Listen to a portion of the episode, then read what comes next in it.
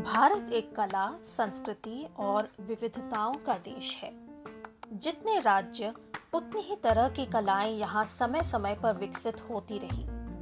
पर आज हम बात करेंगे हमारे शास्त्रीय नृत्यों की, जिसकी जड़ें हमें वैदिक युग तक ले जाती हैं जब भरत मुनि ने नाट्य शास्त्र लिखा था, जिसमें शास्त्रीय नृत्य का वर्णन था।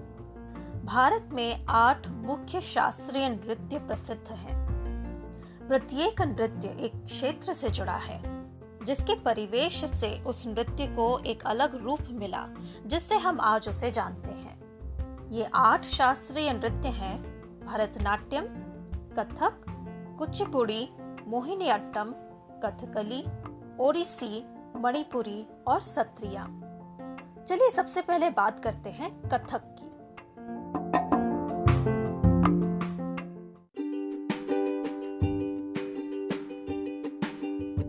कथक नृत्य किसी एक राज्य से जुड़ा हुआ नहीं है और उत्तर भारत के कई राज्यों में देखा जा सकता है।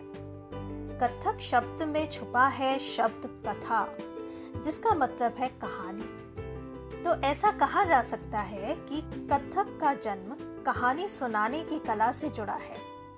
इसी कला को और प्रभावशाली बनाने के लिए विभिन्न भाव भंगिमाओं का इस्तेमाल किया जाने लगा। और धीरे धीरे इसमें ताल संगीत नृत्य जुड़ गया।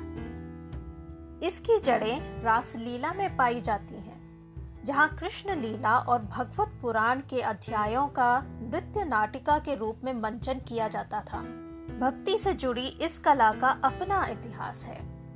भक्ति काल में पनपी इस नृत्य कला को मुगलों ने भी खूब प्रोत्साहित किया, परंतु इसमें से भक्ति की जगह कामुकता ने ले ली। और मंदिरों से निकलकर यह नृत्य दरबारों तक पहुँच गया।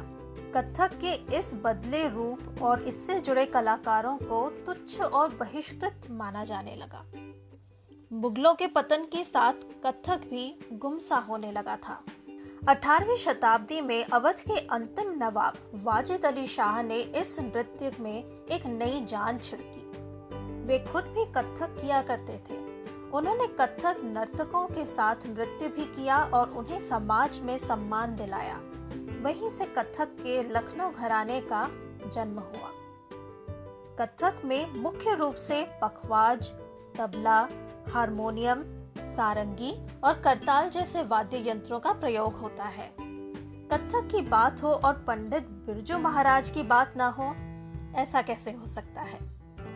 सितारा देवी शोभना नारायण, मालविका मित्रा, कुमोदिनी लखिया और मनीषा गुलियानी कथक के वो बड़े नाम हैं जिनके बिना कथक की कथा अधूरी ही रहेगी।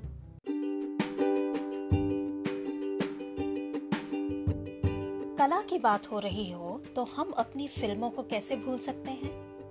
हमारी फ़िल्में नृत्य और संगीत के बिना अधूरी हैं। और समय समय पर फ़िल्मों में शास्त्रीय नृत्य की छाप मिल ही जाती है। क्या आपको मुगले आज़म का वो गाना याद है? प्यार किया तो डरना क्या?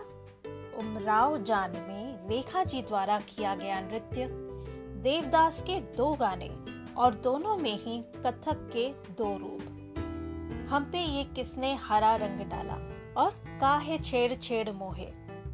जिसके नृत्य को स्वयं पंडित बिरजू महाराज ने कोरियोग्राफ किया था।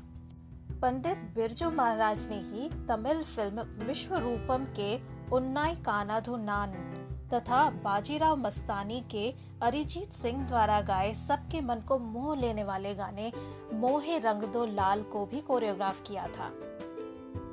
तो ये थी कृष्ण की रासलीला से शुरू हुई इस शास्त्रीय नृत्य कला की कहानी।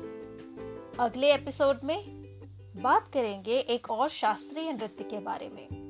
तब तक के लिए मैं आशा आपसे विदा लेती हूँ। नमस्कार।